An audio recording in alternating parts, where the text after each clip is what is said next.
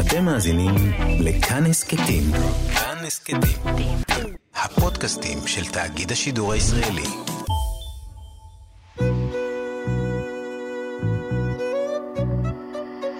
ליסה פרץ משוחחת.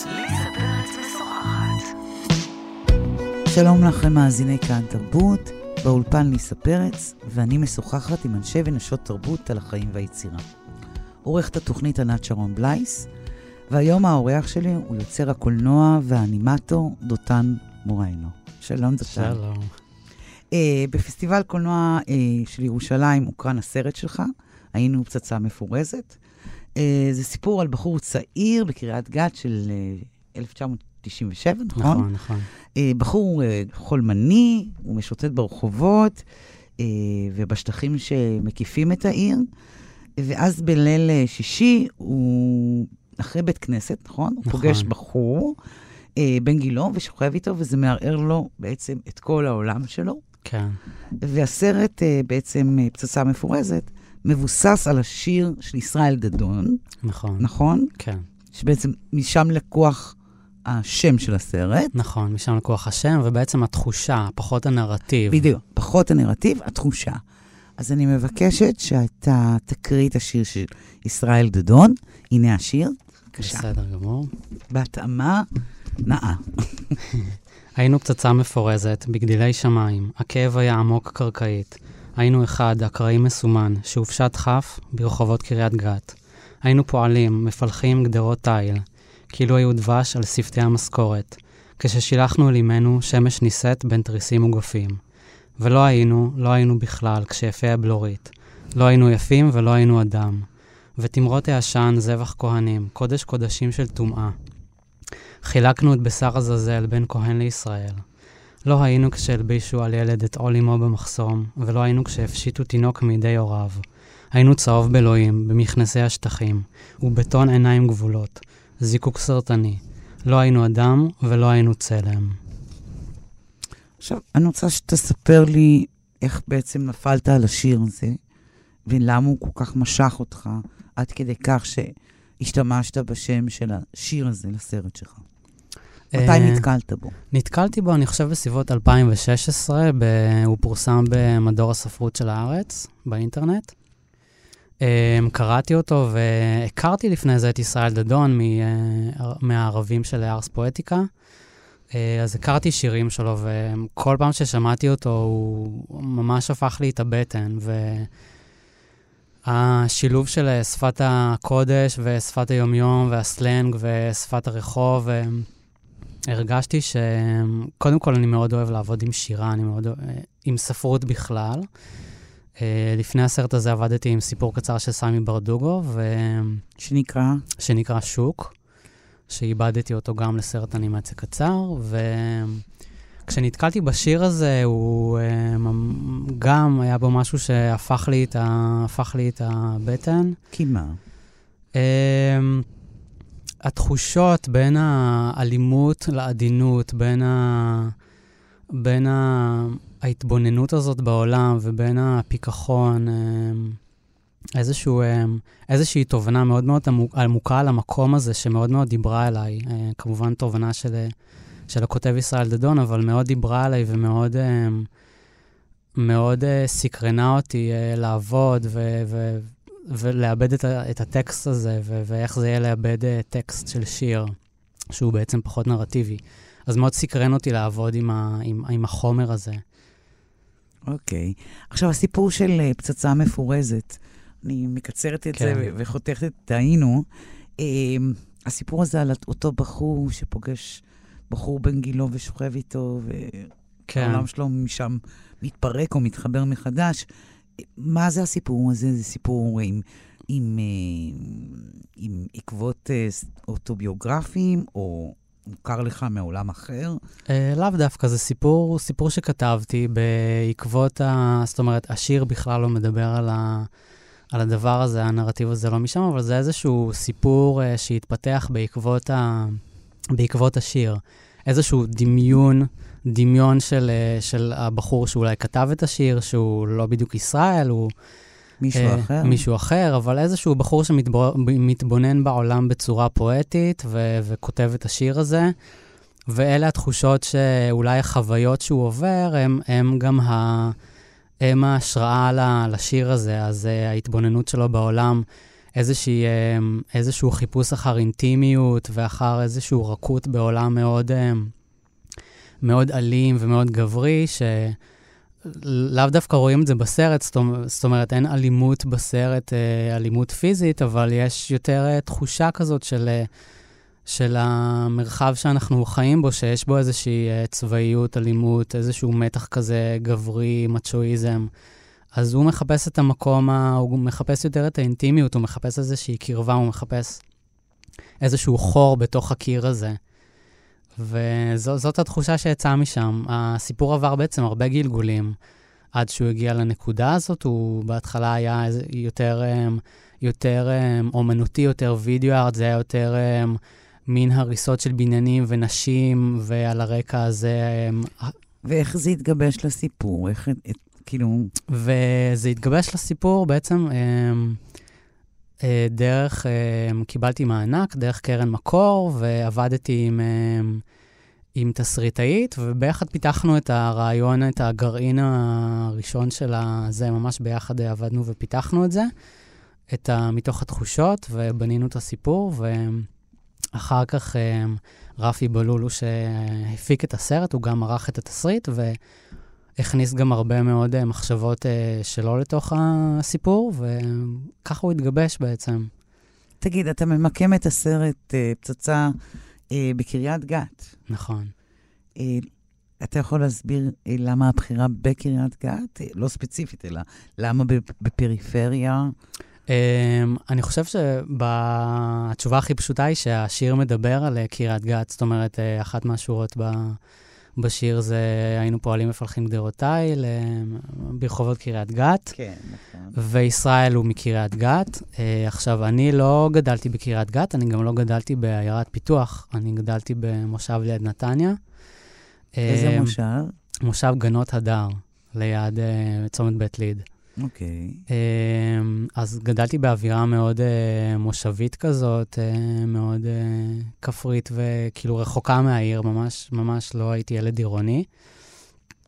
אבל uh, התחושות האלה מאוד משכו אותי, זאת אומרת, מאוד עניין אותי תמיד להתעסק בזה בפריפריה ובשוליים. למה? איך אתה מסביר את זה?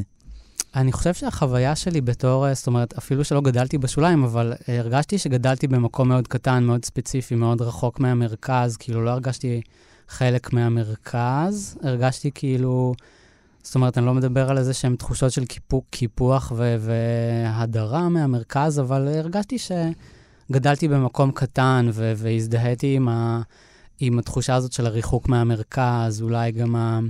ההגירה, אה, גדלתי עם סבתא, עם סבתא שעלתה ממצרים, אז כאילו הייתה שם תחושה כזה של, אה, של זרות, שמאוד סקרנה אותי. תמיד. כן, תמיד מאוד סקרנה אותי. כי גם שוק וגם פצצה, אה, אתה ממקם אותם באזורים פריפיאליים, ולא רק פריפיאליים, מאוד כמעט מזוהים מבחינה... אה, אתה יודע, מזרחית, נכון? נכון? כן. כלומר, זה פריפריה פלוס זהות כן. אה, מזרחית. כן. ואני שואלת את עצמי, האם אתה מכיר את זה מהבית שלך? אתה אומר שגדלת במושב. כן.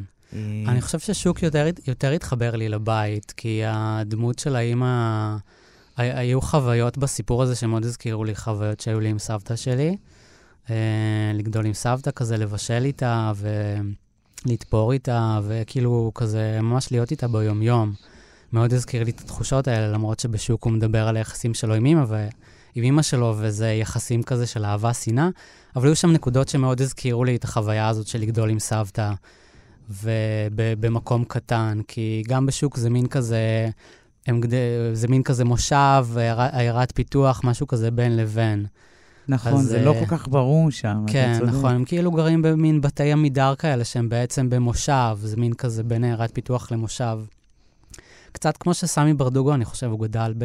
בגדרה. לא, בגד... לא ב... בגדרה. במזכרת בתיה. מזכרת בתיה, נכון. כן, אז הם גם גרו, uh, כזה הזכיר לי קצת את, ה... את הנוף הזה. ואותה סבתא שאתה מדבר עליה, היא דמות שהשפיעה עליך בחיים? אה, מאוד, מאוד. איך היא- קראו לה? מרסל, מרסל. כן. אוקיי, באיזה אופן היא השפיעה עליך? Um, היא השפיעה עליי בדרכים, uh, גם uh, בדרך המחשבה, בצורת המחשבה. אני חושב שהיא uh, הייתה, הייתה אישה מאוד מאוד חכמה, מאוד uh, מיושבת בדעתה, מאוד היא תמיד ידעה מה להגיד. היא תמיד, כאילו, אבל בפשטות, במין כזה, ב...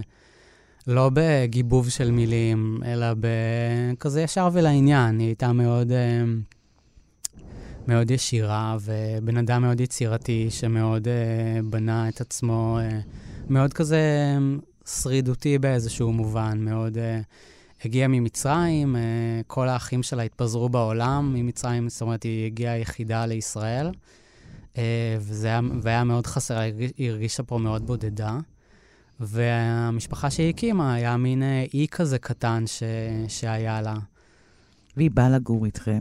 והיא היא תמיד גרה שם במושב, זאת אומרת, אבא שלי גדל במושב הזה, ואני נולדתי בנתניה, בזמן שההורים שלי גרו כמה שנים בנתניה, ואחרי זה הם אה, בנו בית אה, לנו ולסבתא, וגרנו ביחד באותו בית. זאת אומרת, היא גרה בקומה התחתונה ואנחנו למעלה. וואלה. אז ממש גדלנו באותו בית, היא ממש הייתה חלק מאוד משמעותי מהחיים שלי. ונאמר, העולם התרבותי שהיא הביאה, או הזהותני שהיא הביאה, חלחל אליך? Uh, מאוד. קודם כל, היא דיברה בצרפתית. זאת אומרת, השפה שלה הייתה צרפתית, היא דיברה באבא, עם אבא שלי בצרפתית, ועם, uh, זאת אומרת, שפת, שפת אם של אבא שלי הייתה צרפתית. אז מאוד כזה, עולם מאוד אליאנס פרנסז כזה מקהיר, מאוד כזה מעמד הבינוני uh, בקהיר. אז, אז כן, זה נורא סקרן אותי, כן. הזרות הזאת וה... קוסמופוליטי, כמובן שאז לא ידעתי לקרוא לזה ככה, אבל עכשיו, כש... אחרי שאני קראתי את ז'קלין כהנוב, אז אני יודע לתת לזה שם ולמקם את זה, ו... והרגשת את הזרות שלה בתוך המושב הזה שחיית? אמ, הזדהית עם הזרות הזאת? אה, כן, הזדהיתי, זאת אומרת, הייתה איזושהי זרות, אבל אה, הוקסמתי ממנה, כאילו, אה, ממש... אה, אוקיי. זאת אומרת, היא הייתה זרות, מצד שני היא גם נראתה לי מאוד טבעית במושב, כי היא הייתה לה חברה... זה היה מושב כזה, שהיו גם מזרחים וגם אשכנזים, והיו לה חברות, הייתה לה מדאם... אה, מדאם, אה, כל מיני מדאם, היו שם כל מיני מדאמיות שהיו באות לשתות אצלה. קפה, כן. ואני הוקסמתי מזה בתור ילד, זה ממש כאילו אני ישב, אני זוכר שישבתי והסתכלתי עליהם והקשבתי להם, וזה תמיד ממש הקסים אותי וסקרן אותי מאוד, כאילו זה עולם ממש, ממש לא ישראל. מאוד לא ישראלי, כן, מאוד לא. כן. וזה בדיוק מה שסקרן אותי שם, באמת? כן. אוקיי, כאילו מין איזה סוג של עולם אה, חיצון שבא אליך למושב. כן, יש לו הרגלים ומנהגים. כן, וגילים. עולם חיצון, אבל גם שהוא העולם של המושב, זאת אומרת, לתוכו נולדתי. זה כאילו הטבעי, ומדברים בצרפתית, ו...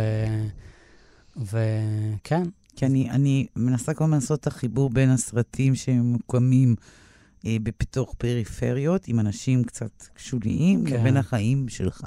כן, ואתה אומר שהריחוק הזה של המושב, או הבועה הזו של המושב, כן. נטעה בך תחושה של איזה סוג של משהו שהוא מחוץ למרכז. אני כן. מדייקת את דבריי? כן, כן, כן, לגמרי. גם uh, בשנות ה-80 וה-90, אני חושב שבאמת הייתה יותר תחושה של uh, ריחוק, זאת אומרת... ברור. Uh, היית במושב, ושם היית, זאת אומרת, הסתובבת בשלושה-ארבעה קילומטר, נסעת לנתניה לקנות, לעשות קניות, וזהו, בכך כאילו הסתכם, הסתכמה הסביבה שלך. לא שהיום, אבל היום אנשים, זאת אומרת, היום זה יותר אה, אתה היית פתוח. ילד שצייר? כן, מאוד. אה, מאיזה גיל אתה מצייר? אני חושב, אני לא זוכר. אני, אבל אני זוכר. שבגן, אני זוכר שבגן ציירתי, וזה כאילו גם מסיפורים של אימא שלי, שציירתי בגן, והגננת או המורה מאוד התפעלה, וכן, תמיד הייתי ילד מצייר, וזה מאוד... אה, היית מהילדים האלה שיש להם נייר ועט? כן, והם- כן, הייתה לי מחברת, ב- גם בגילאים יותר גדולים, בכיתה ד' הייתה לי מחברת שהייתי ממלא ב... במהלך השיעור פשוט הייתי מצייר מלא, ו... ומתי זה הפך להיות אה, יעד שלך? כלומר, ידעת שאתה הולך ללמוד את זה מתי? Uh, אני חושב במהלך ה... בתיכון, בתיכון כן. כזה, או אפילו לפני, אבל כי תמיד יצרתי, תמיד uh, גם סקרן אותי לעשות כל מיני דברים, אז למדתי לתפור ולעשות בובות, ו... ולבנות, מאוד אהבתי לבנות. היה לי... אה, מה היה לי- בנית? היה לי בית עץ, שהיה כאילו בנוי לא על העץ, אלא הוא היה מין כזה בנוי, אוסף של כל מיני גרוטאות שבניתי. לפעמים אבא שלי עזר לי, כי אבא שלי מאוד, אה, מאוד טוב בבנייה. בכלל, כל המשפחה שלי מאוד יצירתית ומאוד אה, יוצרת, מאוד בונה ויוצרת. אז, ג- וגם הייתה לי תמיכה מאוד מאוד אה, גדולה מהמשפחה כזה, הייתי בחוגים בתור ילד. אוקיי. של ציור, קרמיקה, כל מיני... אה, זאת אומרת, מאוד טיפחו לנו את היצירתיות, אה, לי ולאחי ואחותי. כלומר, מהתיכון כבר היה לך ברור שאתה הולך ללמוד אנימציה. אה, פחות, האמת, אני לא זוכר את הרגע שבו נפלה, נפל לי האסימון על אנימציה, אבל בתיכון למדתי אה, אומנות, אז, אז ציירתי ופיסלתי, ואני חושב שהשילוב של אה, קולנוע, שמאוד אהבתי בתור... אה, התחלתי יותר לראות סרטים בתור אה, בן... בכזה... בשנות נעוריי, ו... אז זה מאוד התחבר לי, וגם, וגם תמיד אהבתי אנימציה, תמיד אהבתי סדרות אנימציה, אבל הרגע שבו החלטתי ללמוד אנימציה, אני חושב שהיה כזה יותר ספונטני כזה, יותר טוב, אני הולך ללמוד אנימציה. אוקיי. הייתה איזו התלבטות קטנה בין אה, אופנה לאנימציה, או בין אומנות. אוקיי, ומה הכריע? איך זה הכריע אצלך? אה, מה בסוף הכריע? ובסוף הלכתי על אנימציה. כי? אה, כי אני חושב שזה הדבר שהכי, שהכי הייתה לי תשוקה אליו. כן. כאילו בתור... אה, זאת אומרת, אם אני חשבתי על מקצוע עתידי, אז חשבתי, טוב, מזה אני יכול לעשות כסף, אבל אני לא יודע אם אני לגמרי בתשוקה לזה, אבל באנימציה אני גם יכול להתפרנס מזה, כאילו, קיוויתי. וגם אני יכול ליהנות מזה, וזאת זאת התשוקה שלי, היא אה, מחברת כמה תשוקות שלי, שהוא גם, גם ציור, והיא גם אה? אה, סיפור, וגם תזוזה, כן, בדיוק. עכשיו תסביר לי משהו לגבי אנימציה. כן. א', ישראל, במקום שבו אתה חי, אה, מקום יחסית מאוד מאוד דל ביצירות אנימציה. אה, יחסית, אני חושב שככל... דל מאוד. כן, כלומר, אני, אני, יש לזה בטח המון המון הסברים. כן. אני מדברת על יצירות קולנוע כן, אה, באנימציה. כן. מאוד, פיצ'רים כמעט ולא. כמעט שלא. וסרטים קצרים יש, אה, יש. בעיקר סרטי גמר כמובן. בדיוק. ו- אבל אני מדברת על אחרי סרטי גמר. כן, מעט מאוד. מעט מאוד. אה, צריך להגיד, אנימציה זה תחום יקר כן. אה, ומורכב. יקר ומורכב, וצריך להיות, אה, צריך שתהיה לך אישיות מאוד ספציפית, אני חושב, כדי לעשות אנימציה. מה זאת אומרת? תסביר את זה. את זה אתה תסביר, ותתעכב על זה. אוקיי, אז. בלימודים אמרו לנו, אה, היה לי מורה שקראו לו יוסי אבולאפה, שהוא עבד. כזה ברשות השידור בשנות ה-70, הוא עשה אנימציה, והוא לימד אה, רישום. אז הוא אמר, אה, הוא לימד אותנו, אה, דיברנו על האנימטור של רוג'ר, לא של רוג'ר רביט, כן, של רוג'ר רביט, אני חושב. כן. שהוא, אז הוא אמר, אתה צריך להיוול... יש אנשים שנולדים עם גן אנימציה, ואם אתה לא נולד עם הגן הזה, אז... אה, מה זה? מה זה הגן הזה? תסביר. אז הגן הזה... בשם יוסי אבולעפיה. זה שהקו בא לך, בק... התנועה באה לך בקלילות. את, אה, את מציירת את התנועה מאוד בקלילות ואת מבינה אותה. יש לך איזושהי הבנה בפיזיקה. פיזיקה של... בפיזיקה את מבינה איך דברים זזים, ואת יודעת לצייר אותם, את יודעת איך לחלק אותם בזמן, איך לחלק אותם בפריימים, וזה, וזה בא לך נורא בקלות, וזה ממש למתי מעט. ולי אין את הגן הזה, אגב. אין, אין לי, לך את הגן הזה? אין לי את הגן הזה של האנימציה. האנימציה באה לי בקושי, קשה לי לעשות אנימציה, אבל אני מאוד מאוד אוהב את זה. אין לך את הגן. אין, זה, זו דעתי האישית, אין לי את הגן הזה של התזוזה והתנועה לא באה לי בקלות. זאת אומרת, הסרטים שלי, את לא מסתכלת עליהם ורואה איזושהי תנועה מאוד קלילה, והם די כבדים בסך הכל, הם די כאילו עומדים על התמונה, ופחות על ה... כמובן שיש תזוזה ויש חיים, אבל זה פחות אה, תזוזה של, אה, פיק, אה, של פיקסאר, של... זאת אומרת, זה פחות ברור. החיות הזאת. אה, זה, זה ממש... זה ממש פחות. אז לדעתי אין לי, אין לי את הגן הזה של האנימציה שהוא בא בקלות. למשל, אה, לחבר מאוד טוב שלי, שהוא אנימטור מאוד מאוד מוכשר, שקוראים לו צור אדרי, שכדאי מאוד לעקוב אחריו, אם אתם אה, מתעניינים ומתעניינות בעולם האנימציה הישראלי, הוא לדעתי כוכב עולה. אוקיי. היה לו סרט, אדרי, אה, כן. כן, היה לו סרט בסיניה פונדסיון, בפסטיבל כאן, הסרט גמר שלו בבצלאל. אה, בחור מאוד מאוד מוכשר, אז לא יש את הגן הזה. ולי זה בא פחות בקלות, אבל בהרבה אהבה ובהרבה תשוקה. ה- ה- השאלה אם את הגן הזה אפשר לרכוש? אני לא יודע, אני עדיין מנסה לרכוש אותו. באמת? כן. ופשוט צריך להתאמן הרבה, כן, לא? צריך להתאמן הרבה. אני, אני חושב שאפשר לרכוש אותו במובנים מסוימים, אפשר לרכוש, לרכוש חלקים ממנו, אבל זה בהחלט גן שצריך להיוולד איתו גם. אוקיי. התנועה, היד הזאת, זה כמו שאת נולדת, שאת נולדת אה, אמנית וירטואוזית, וכאילו יש את הווירטואוזים האלה שזה פשוט, הם, זה בא להם כל כך נורא בקלות. אבל ו... יש גם את אלה שנורא חרוצים. נכון, ויש את אלה שנורא הם, חרוצים. כן, ו... כן, יש להם כישורים. נכון, לא? ויש את האלה את הווירטואוזים שזה בא להם ככה. אז זה, זה ההבדל, אני חושב. ויש לך רצון להיות כזה? אה, אני לא, לא חושב שיש לי רצון להיות וירטואוז. כאילו, אני כבר, אני חושב שמצאתי את הסגנון ואת ה...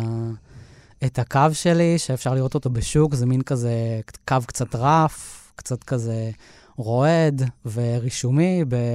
בהיינו פצצה זה כבר עבר ל... למחשב, זאת אומרת, זה, כל הסרט היה דיגיטלי, שוק היה ממש מצויר ביד על דפים, על איזה 5,000 דפים, לא ספרתי.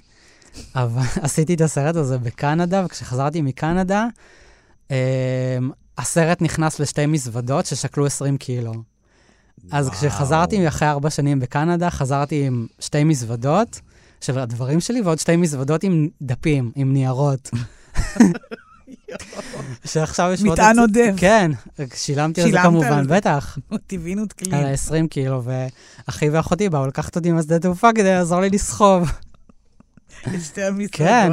וואו. כן. בעצם, בעצם באת עם הסרט שלך. כן, באתי עם הסרט, והמשכתי לעבוד עליו ב- בארץ. זאת אומרת, בקנדה הוא היה גמור, אבל um, חזרתי, זאת אומרת, שלחתי אותו, והוא התקבל לפסטיבל ירושלים, ואז חזרתי, אמרתי, טוב, הוא התקבל לפסטיבל, אז אני אתן לו עוד איזה בוסט קטן, אני אמשיך לעבוד עליו קצת, אז uh, חזרתי והמשכתי לעבוד עליו, וסרקתי את כל הדפים האלה בזה, וערכתי, וממש הגעתי כזה לפסטיבל עם הלשון בחוץ. עד כמה קשה, אגב, להעביר סיפור באנימציה, לדעתך? כמה זה קל, כמה זה קשה?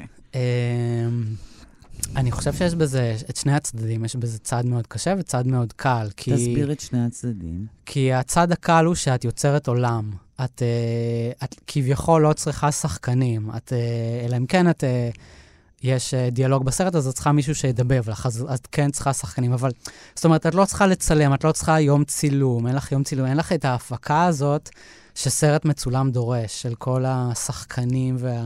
תאורנים. כל הווג'רס ו... הזה, כן. בדיוק. מצד את, שני, אבל. מצד שני, את יושבת uh, על השולחן, את uh, רוכנת לך uh, שנה, אם את עובדת לבד, אם את עובדת עם מישהו, את פשוט, זו עבודה מאוד מאוד סזיפית.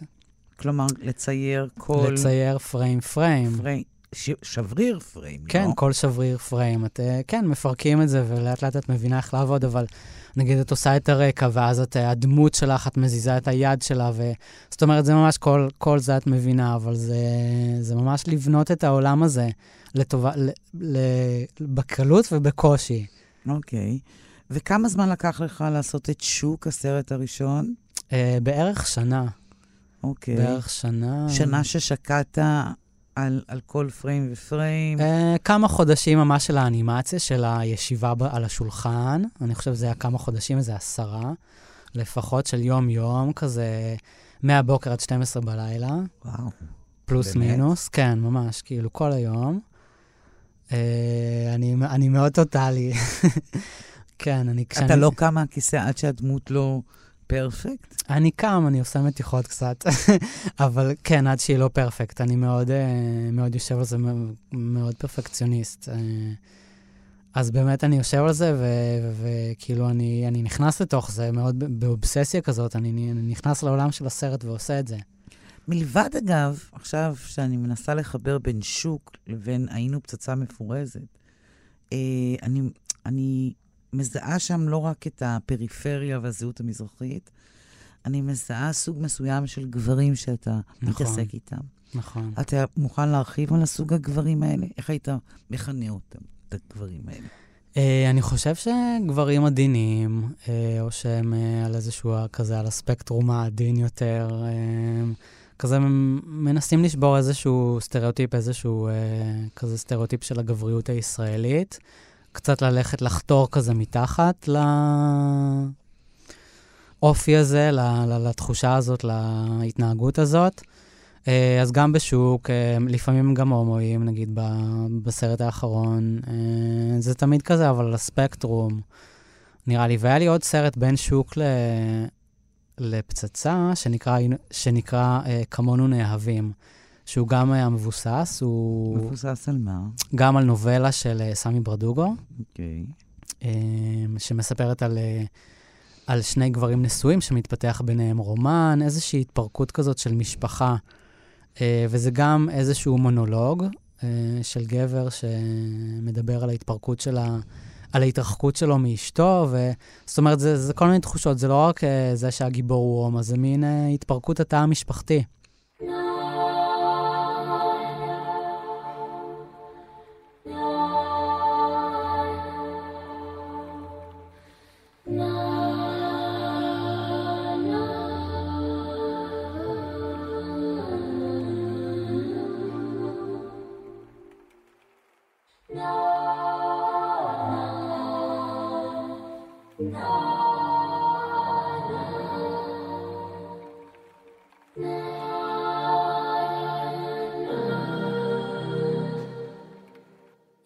puerta del cielo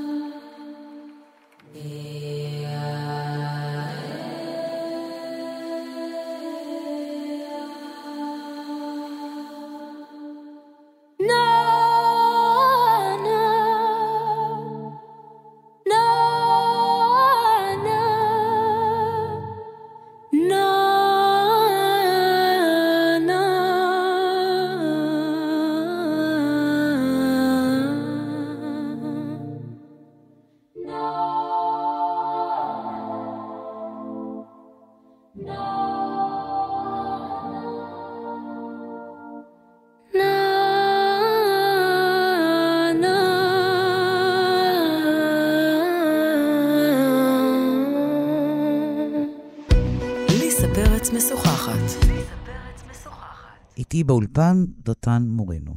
אתה מרגיש שאתה מוקף בגבריות שהיא לא לטעמך, שאתה לא מזדהה איתה, שאתה לא מוצא את מקומך בה. באיזשהו, באיזשהו מובנים כן, אני רוצה לפרק את הגבריות הזאת. אני כזה מרגיש אה, לא מאוים, אבל אה, אני מרגיש, אה, זאת אומרת, לגדול במקום שהוא מאוד אה, מיליטריסטי, מאוד צבאי, זה מאוד... אז אני מרגיש כאילו צורך ליצור איזשהו נרטיב אחר. זאת אומרת, אני לא כזה, ואני רוצה, ואני רוצה ש, שזה יהיה בסדר לא להיות, לא להיות כזה, כאילו להעצים את המקומות העדינים יותר, וכאילו, זה בסדר להיות גם משהו אחר. מאיזה גיל התפתח בך סוג של אה, מרד אה, נגד גבריות אה, כזאת? מתי אתה ממש מזהה את הרגע הזה? אני חושב שמאז הילדות. שמה? ת, ת, תן לי סיטואציה כאילו, אחת שאתה אה, ממש מזהה שאתה... תמיד היו לי חברות בגן, תמיד כאילו התח- התחברתי עם הבנות, וכאילו לא אהבתי ספורט, וכאילו... בתור כאילו ילד אה, מאוד מאוד קטן, אה, אהבתי לשחק עם בובות, אה, כאילו כזה, מאוד כזה, הייתי ילד מאוד, אה, לא יודע, לא נשי, אבל כאילו מאוד התחברתי כזה למשחקים של בנות, זה מאוד עניין אותי. כזה ויצירה ולת, ולתפור ודברים כאלה. אז תמיד זה משך אותי. אבל גם מצד שני, גם דברים שכאילו הייתי מאוד כזה בשני העולמות. באיזה- מאוד- באיזה, בעולם השני, איפה- איך היית? אה, בצד הרכות, מה מה היה? כאילו מאוד כזה אהבתי לבנות דברים, ואהבתי מכוניות, ואהבתי כזה לבנות דברים בעץ, ולבנות בתים, וכזה אהבתי מאוד להיות בחוץ ובטבע, ולשתול דברים, וכאילו כזה, יותר על ה... כביכול על, על הצד הגברי. כן. אז כאילו היה לי מאוד את השילוב הזה. והדבר, ההתעסקות הזאת בגבריות הרכה יותר, השבורה יותר, היותר פגיעה, יותר אה, אה, אחרת, נכון? כן. זה כינויים נכונים כן, לה- לגבריות כן, הזאת. כן, גבריות פגיעה. אה, היא, היא כבר הולכת איתך שלושה סרטים, נכון. אז אפשר בעצם להגיד שיש פה איזה סוג של אה, סוגת גברים שאתה מתעסק איתה, כן, נכון? כן, כן, לגמרי. ואני חושב שהגעתי קצת למיצוי איתה. סתם. זהו, גמרנו. אני חושב שבא לי עכשיו לעבוד עם נשים, אני מאוד רוצה כאילו לעשות סרט על נשים, אבל... כן? כן, כן. כי מה? כי באמת התעסקתי בזה כבר בשלושה סרטים, וכזה בא לי לעשות איזה הכל אודות אימא כזה, להיות קצת יותר ללכת לכיוון של אלמודובר. באמת? כן. ו- ונאמר שאתה מאייר אה, גבר, זה יותר קל לך? כי אתה יותר כן, מזהה יותר כן. פיצ'רים? כן, יותר קל לי, כאילו יותר, יש לי כזה כביכול יותר תשוקה לצייר גברים, אבל גם אני מאוד אוהב לצייר נשים. וואלה. כן. אבל יותר קל לך כבר. יותר כאילו את האימא בשוק. זה טוב, כאילו- זה אימא מבוגרת, כן. שמנמנה, כן, בלוק מאוד מסוים. כן. הגברים הם נורא חמודים. נכון, בדיוק. כלומר, אתה לא עושה חסד שם עם נשים, אני מזהה. אה, אני לא יודע. עדיין לא. כן. עוד לא- עוד לא הזדמן לך. כן, לא, אני כאילו מאוד אוהב, אה, אני לא יודע אם אני לא עושה חסד, אבל אה, כן, בהחלט אני הולך כזה לצד הגברי הזה, כזה, הגברים יפים, ו... או כזה יותר, אה, כן, והנשים אה, זה, אבל כן, זה יגיע, זה גם יגיע. יש מישהו שהוא דומה לך שם? אמ, מי מהם הכי קרוב אליך? אני חושב שהנער בשוק אולי, קצת כזה, הייתי קצת נער שמנמן, וקצת כזה גמ- גמ- גל- גמלוני. גמלוני. גמלוני. כן. כן, קצת כזה מאוד מתכנס בעצמו, מאוד כזה, מאוד, אה, מאוד כזה, הייתי קצת אה, כזה מאוד אה, עם עצמי בתור נער. מאוד כזה, כאילו כן הייתה לי את החברה, היו לי חברים, אבל כזה הייתי מאוד, כזה הזמן שלי לעשות דברים לבד. אז הייתי כזה מאוד מכונס בתוך עצמי קצת, כזה, אני חושב שזו גם הייתה התחושה מבחוץ, לא מתבונן מבחוץ, וגם הייתי כזה מאוד מתבונן בעולם, כאילו, החוצה. אז כן, אני חושב שמאוד הזדהיתי עם הנער בשוק, כזה, הוא קצת... אה, אבל הוא לא דומה לך פיזית. נכון, הוא לא דומה לי פיזית, אבל כל, כאילו, ויש דמויות אחרות שאולי לא נכנסו לסרטים, שהן יותר כזה ב, בציורים שלי, שהן קצת, קצת אני וקצת לא אני. אבל כן, זה נכנס, זה כאילו אם מישהו יגיד לך שהוא לא מצייר את עצמו, אז הוא ישקר. ברור. זה, זה מה שרציתי כן. לשמוע. אז, אז באיזשהו אופן אתה כן מצייר. או כן, באיזשהו מובן, כל מיני דמויות שאולי דומות לי. שאתה מזהה ממש פיצ'רים? הנה, זה האף שלי, זה העיניים שלי, זה הגבות שלי. כן, פחות, אבל אני מקצין את זה, כזה גבות יותר עבות, יותר שחורות, אף יותר אה, גדול, כן. וואלה. שפתיים יותר עבות, אז אני מקצין את זה, כן. אתה בעצם עשית שני סרטים שמבוססים על אה, סיפורים של אה, סמי, סמי נכון, ברדוגו נכון. הוא אה, איך. הייתה? המופלא, הנפלא, כן. מהסופרים אני- האהובים והטובים כן. שלנו. קראתי את כל הספרים שלו, אני ממש אוהב את הכתיבה שלו. איך הייתה העבודה איתו? אמ, אז את סמי אני מכיר מבצלאל האמת. סמי העביר, כשאני למדתי בבצלאל, הוא העביר קורס בתקשורת חזותית, אני הייתי באנימציה. אז לא למדתי איתו, אבל דרך חברה אה, הכרתי את סמי, ואז הייתי, היינו בקורס אה, קומיקס, ועשיתי קומיקס לפי שוק, ב-2007 ככה. ואז אה, קצת הייתי איתו בקשר, דיברתי איתו, פגשתי אותו כמה פעמים בבצלאל, ואז הוא בא לביקורת ודיבר על, ה, על, ה, על הקומיקס, וכאילו היה לנו איזשהו חיבור כזה, איזשהו דיבור. ו... ואז כזה, כמה שנים, ואז הסיפור נשאר לי בראש, ואמרתי, טוב, אני רוצה לעבוד עם הסיפור הזה. זה לא היה ישר ברור מאז, מאז שעשיתי את הקומיקס, אבל, אבל מאוד אהבתי את הסיפורים שלו, מאוד אהבתי לעבוד איתם, זה כזה, זה, זה נשאר איתי ו... והתפתח בסוף לסרט.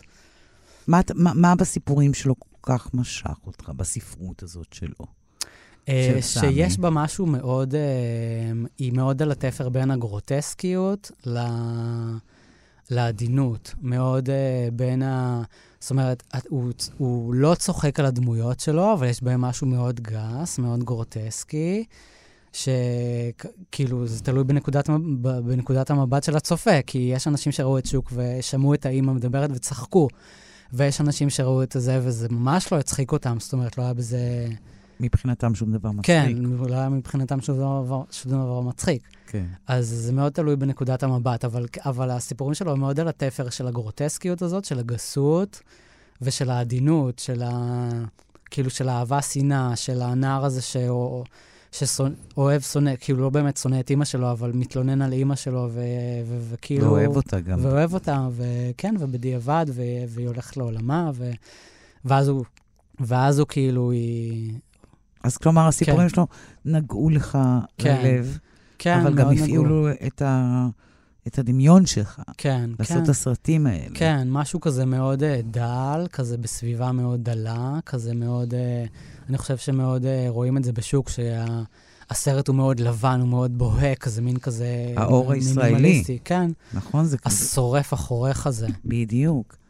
וסמי, מה היה דעתו על הסרטים? אז uh, סמי, אז העבודה עם סמי, האמת, הוא כזה נתן לי מאוד uh, כזה, קח, את זה ותעשה מה, מה שאתה חושב. ולא הייתה כל כך, uh, לא, לא הייתה תקשורת איתו ב, כשעבדתי על הסרט, והראיתי לו את היצירה, כש, כש, כשסיימתי אותה, הראיתי לו, והוא ממש, ממש התרגש, ממש אהב אותה. ו...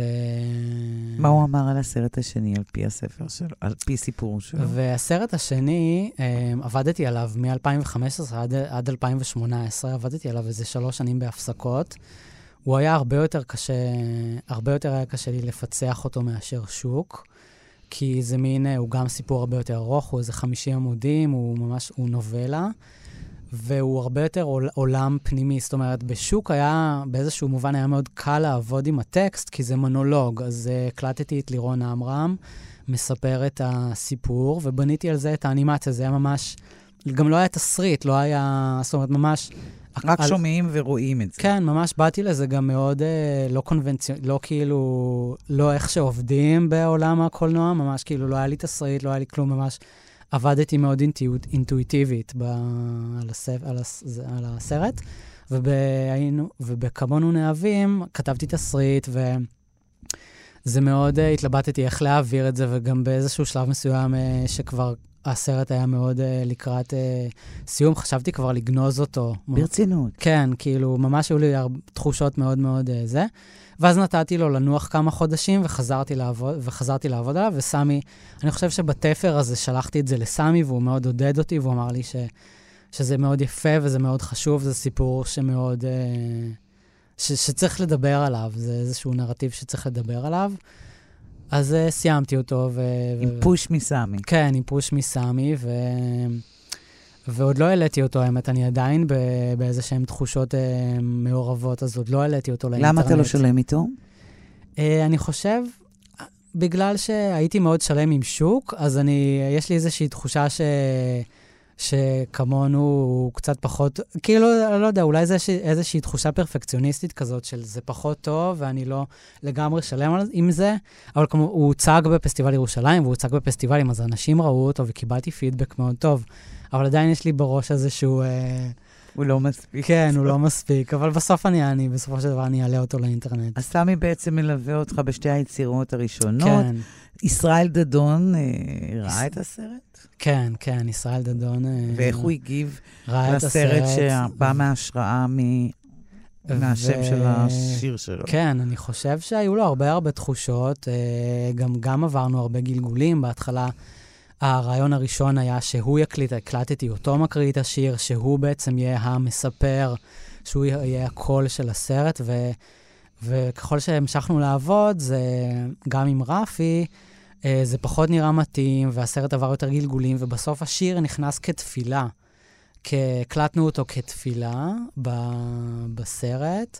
זאת אומרת, השיר מופיע כאיזשהו פיוט ב- ל- בערב שישי בבית כנסת, באיזשהו, איזושהי מראה לתודעה של הגיבור. זאת אומרת, אנחנו בסרט לא יודעים אם uh, הגיבור הוא זה שכתב את השיר, אנחנו לא יודעים אם זה השיר שלו, אנחנו לא יודעים כאילו מה המקום, אם זה בראש שלו, אם זה... ב... זאת אומרת, זה פחות, uh, קונ... זה פחות uh, קונקרטי כזה, אז, uh, אבל אני חושב שישראל מאוד, uh, מאוד אהב אהב, את ומאוד. אהב, ומאוד התרגש מה, מהסרט בסופו של דבר, כן. ת- אני לא יודע אם, זה, אם, אם לזה הוא ציפה, אבל... Uh, היו לו ציפיות כלשהן? אני לא יודע אם היו לו ציפיות, אבל אני חושב שזה זה לא בדיוק מה שהיה לו בראש, אם היה לו משהו בראש. באמת, אבל אתה אתה יודע... אבל הוא מאוד נתן חופש, כן? הוא... כן, כן. שזה חשוב. כן. כי לא תמיד, אתה יודע, אתה, נכון. יש לך את הראש שלך. זה היצירה שלו, ו... שהיצירה שלך אולי נבעה מתוך היצירה כן. שלו, אבל היא כבר עומדת בפני עצמה. נכון. אני הצצתי, אגב, באתר שלך, יש כן. לדותן אתר, דותן מורנו. אה, כדאי לכם להיכנס, וראיתי שם ציורי גברים נהדרים שנקראים פורח, נכון. נכון? כן. בוא יש נסביר, לי סדרה שנקראת פורח. בוא נסביר רגע למאזינים, לאלה שאינם אוקיי. יודעים את המילה הזאת, בבקשה. פורח זה... פורח זה איזשהו אה, גבר חתיך, שכזה, מין כזה אריסה. ליין המסיבות אה, המזרחית להומואים, אה, אריסה. זה מין כזה פורח, זה מין כזה... לדעתי זאת, הפרש... זאת הפרשנות שלי בכל אופן, איזשהו גבר כזה מזרחי, כזה גנדרן. חתיך, גנדרן. כן, קצת כזה טווסי, אבל גם מאוד, מאוד גברי, כאילו מאוד כזה, מטרוסקסואל כזה. הבנתי, שהוא לא חייב להיות גיי, הוא יכול להיות גם סטרייט? כן, לדעתי הוא יותר נוטה לגיי, אבל... אבל... כי אני יכולה לתת לך כמה לא- שמות של סטרייטים שעונים להגדרה. פורח? כן. אוקיי. שעונים להגדרה שעכשיו הגדרת. נכון. אבל הם פחות פורח. פורח זה גם יותר אקסטרווגנטי, קצת יותר מרים כזה, יותר כזה פורח, שמחה. למה כאילו, התעסקת עם הדברים האלה? אמ, גם אני חושב מאוד עניין אותי ה- לשבור את הגבריות הזו, לשבור את המצ'ואיזם, כי כאילו חיצונית הם נראים כזה, הגבר, יש הרי הסטריאוטיפ של הגבר המזרחי, שהוא כזה מאוד, אה, הגבריות הזאת המזרחית, שהיא מאוד אה, רצינית ומאוד גברית ומאוד אה, מצ'ואיסטית, אז כאילו לשבור את המקום הזה, כאילו להכניס לו יותר עדינות. ואני אני, אני חושב שבגבריות המזרחית יש הרבה מאוד עדינות, כאילו מתחת לסטריאוטיפים. כאילו, תמיד הייתה. אתה ישר, נגיד, אתה הולך ברחוב, אתה יודע איזה, כאילו, אתה קולט גבר ואתה אני יודע... קולט את הציורים שלי. לא גברים, אתה לא רואה גברים אלא ציורים. לא, אני כזה, זה, כאילו, זה, אני רואה, אוקיי, זה ציירתי אותו כבר, זה כאילו... ברצינות. כן, כאילו, לא במודע, אבל אני מצייר מישהו, ואז פתאום, אוי, זה דומה למישהו, אוי, זה דומה. שראיתי... כן, אז יש לך את זה בראש? כן. אתה כן, כבר רואה אותם בתור ציורים זזים או סטטיים. כן, אני, לפעמים יש לי זיכרון מאוד צילומי, אז לפעמים אני מצלם ואני הולך ומצייר את זה. אוקיי. מה אתה עכשיו מצייר? על מה אתה יושב עכשיו? עכשיו, אה, יש לי סטודיו בפירמידה. בחיפה. בחיפה, זה מרכז לאומנות בחיפה, שיש שם אה, סטודיואים, ויש לי סטודיו שאני חולק אה, עם, עם אמנית חברה שקוראים לה מור רימר, אה, ואני עובד הרבה על תחריטים עכשיו, האמת. גם על- תחריטים. כן. התחלתי לעבוד בסדנת הדפס, זה אוקיי. משהו שאני מאוד מאוד אוהב. תחריטים, תצריבים בעצם, קוראים לזה, זה לוחות מתכת שחורטים עליהם ושמים אותם בחומצה, זה מין תהליך כזה, רמברנט גויה כזה, זה מין אה, טכניקה מאוד, עתיק, אה, מאוד ישנה של תחריט, שאני ממש ממש אוהב לעבוד בה. אז עכשיו אני עושה את זה. ולה, ו, ומה מה המפגש עם, ה, עם הסוג הזה של האומנות או הטכניקה אה, הוליד? מה, איזה תכנים? סוג של מה? אה, גם, גם הרבה דוקנות של גברים. אה, אני חושב שגם יש שם איזה סוג של שבירה כזה של המדיום הזה המאוד קלאסי, המאוד כזה אומנות, אומנות כזה עתיקה. אז פתאום להכניס כזה דיוקנות של אה, גברים מהיומיום כזה מאוד אה, עכשוויים, מאוד כזה תספורת אה, עכשווית כזה מאוד... זה כאילו גם לשבור שם איזשהו... אה, איזשהו- קונבנציה. כן, בדיוק. אז, ו, ועוד פעם גברים. כן, ועוד פעם גברים. העיקר אמרת לפני כמה דקות שאתה רוצה נשים. בסדר. כן, כן, זה, זה בתהליך. אבל לא, יש, יש נשים, יש את האימהות בעיקר. די, רד בן. לא, אבל יהיו גם לא. יהיו גם לא. יהיו גם לא. פתאום, תוך כדי שיחה איתך, אה, איזה, איזה מחשבה כן. שגם לפני הכל, אה, אתה יוצר מאוד ישראלי, כלומר, החומרים שלך, חומרי הגלם, אני לא יודעת אם בשוודיה היית יכול להיות מי שאתה. לא, ממש או לא. בברלין. או... תראי, גרתי בקנדה ארבע שנים, ובאמת אה, לא... מה לא... עשית שם? אה, עברתי לשם כזה ב... לראות אה, כזה איך, אה, מה, מה קורה שם, כזה, אם אני רוצה לחיות שם. נסעתי ואמרתי, נראה איך יהיה, זה, נשארתי בסוף ארבע שנים.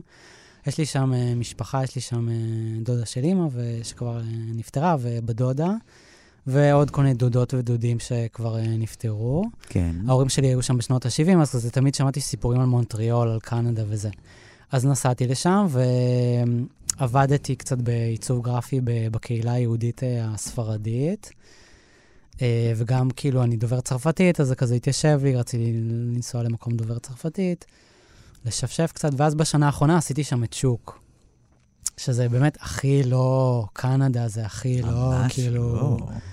כן, וזה החומרים, אבל אני חושב שלגור בקנדה, זה שגרתי שם, זה, זה נתן לי פרספקטיבה אחרת לגמרי על ישראל, על הזהות שלי, על המקום, על מה אני תסביר, רוצה לעשות. תסביר את הדבר הזה. אה, אני חושב שממרחק, אה, מאוד אה, כאילו פתאום, אה, את, את, את מגיעה למקום זר לחלוטין, את פתאום צריכה להסביר את עצמך, את פוגשת אנשים משם, ואת כאילו, אוקיי, מה אני, מי אני, מה, מאיפה אני בא, מה, מה התרבות שלי, וגם אה, המפגש אה, עם אה, אחות של סבתא שלי, שהיא עברה... של מרסל.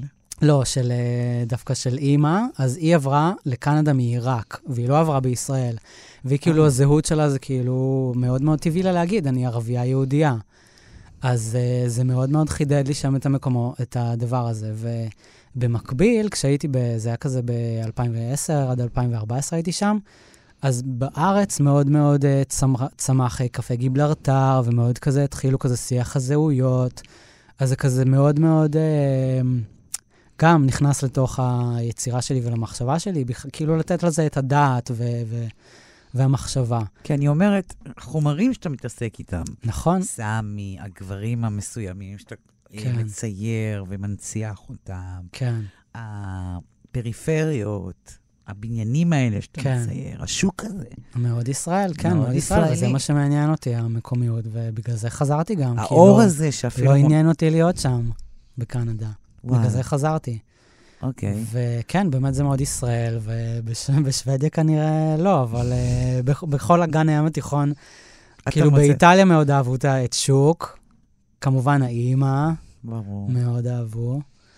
אז אה, כן, אגן הים התיכון, ספרד, מזרח. כן, בדיוק, מזרח תיכון. כן. לדייק. גם, גם ספרד. גם ספרד? כן, כן, וואלה. כן. אוקיי. אז אני חושבת שעם הדבר הזה, המקומי, הלוקאלי, הישראלי, אנחנו נסיים. אבל אנחנו, אני גם מאחל לך שעם הדבר הלוקאלי, המקומי, הישראלי, זה גם תצליח בעולם. תודה, תודה אז רבה. תודה רבה לך, דותן. תודה לך. עד כאן השיחה עם הצייר ויוצר הקולנוע דותן מורנו. באולפן ליסה פרץ, עורכת התוכנית ענת שרון בלייס. אפשר להזין לתוכנית הזאת ולתוכניות נוספות בעמוד ההסכתים של תאגיד השידור. תודה לכם על ההאזנה ולהתראות. ריפי, בסוף תמצאי את עצמך לבד. אז בואי אגלה לך